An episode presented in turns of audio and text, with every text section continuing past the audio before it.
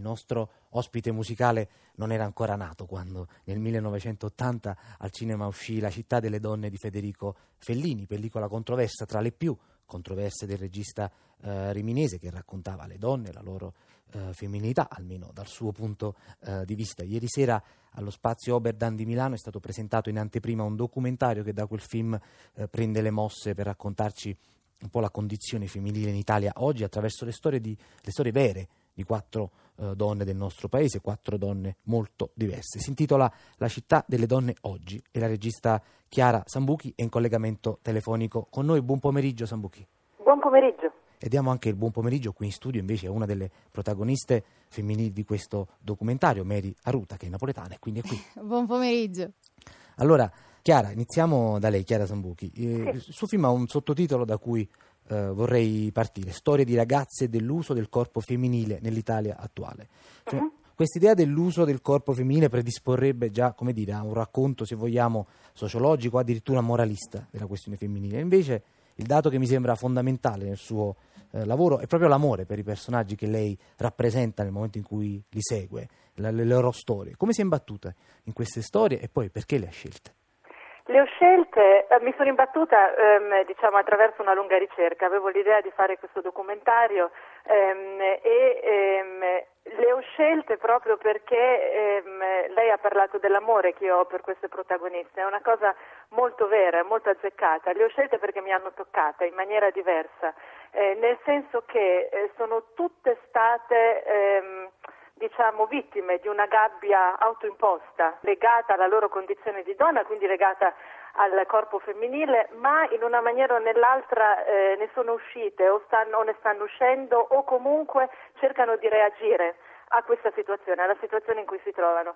E eh, ho trovato che in maniera diversa av- ognuna di loro avesse un profondissimo coraggio e ho pensato che se toccava a me in maniera così profonda avrebbe toccato anche il pubblico e per questo le ho scelte.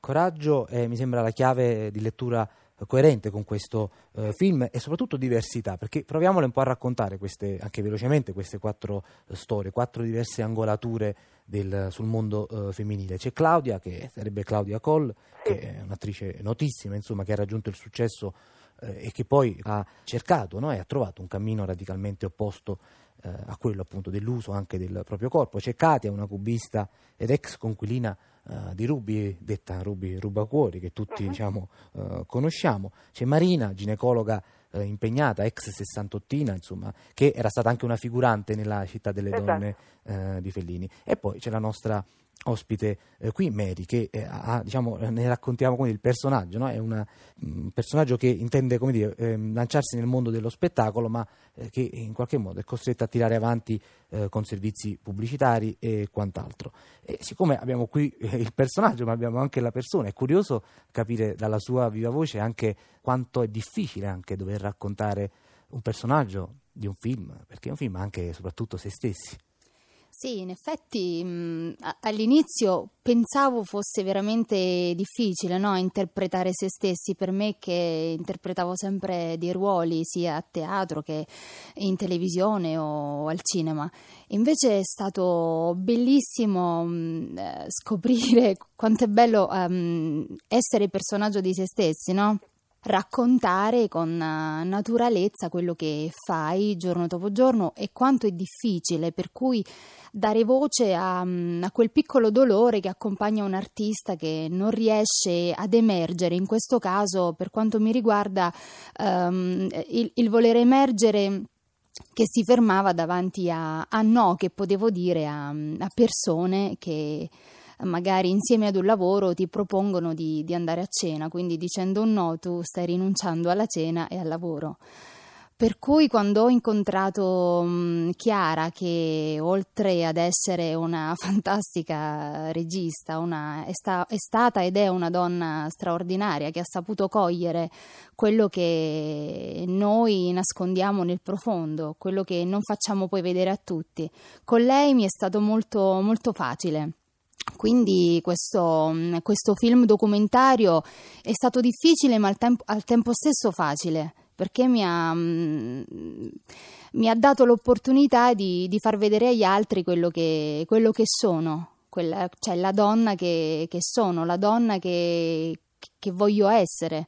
E quindi lei ha, ha tirato fuori, ha tirato fuori questo aspetto che poi è quello, è quello, mio personale, quello di dire una donna ce la può fare da sola, senza l'aiuto di nessuno. Chiara Sambuchi ha sentito uh, Mary Aruta qui Come? parlare del suo, uh, diciamo così, personaggio. Eh, tra l'altro un particolare molto interessante del film è scoprire, o meglio, non tanto scoprirlo, ma insomma vederlo su pellicola fa impressione, come le nostre città siano tappezzate di corpi femminili in mostra. Mi sembra un dettaglio visivo, voluto, ricercato e, e molto ben eh, realizzato. Come è cambiata dalla città delle donne di Fellini ad oggi la condizione femminile che lei ritrae nel suo film? Sì, è completamente si è trasformata, c'è stata una, una, trasformazione proprio fortissima. C'è questa scena che in realtà mi ha colpito molto eh, film di Fellini, che, eh, dalla quale ho poi deciso eh, di, di, intraprendere questo percorso questo nuovo viaggio nella città delle donne. Ed è questa scena eh, dove tutte le donne sono insieme in una stanza e cantano come insomma, si faceva in altri tempi, cantano, ballano e eh, proclamano di, dei messaggi anche un po' autocelebrativi. Poi, vabbè, come diceva lei prima, è un'opera un po' particolare di Fellini, ma al di là di, della modalità con cui Fellini descrive le donne, c'è questa visione in cui appunto sono tutte insieme e ognuna dice ogni corpo è bello, ogni donna ha vent'anni, adoro le mie rughe, non ho paura di invecchiare.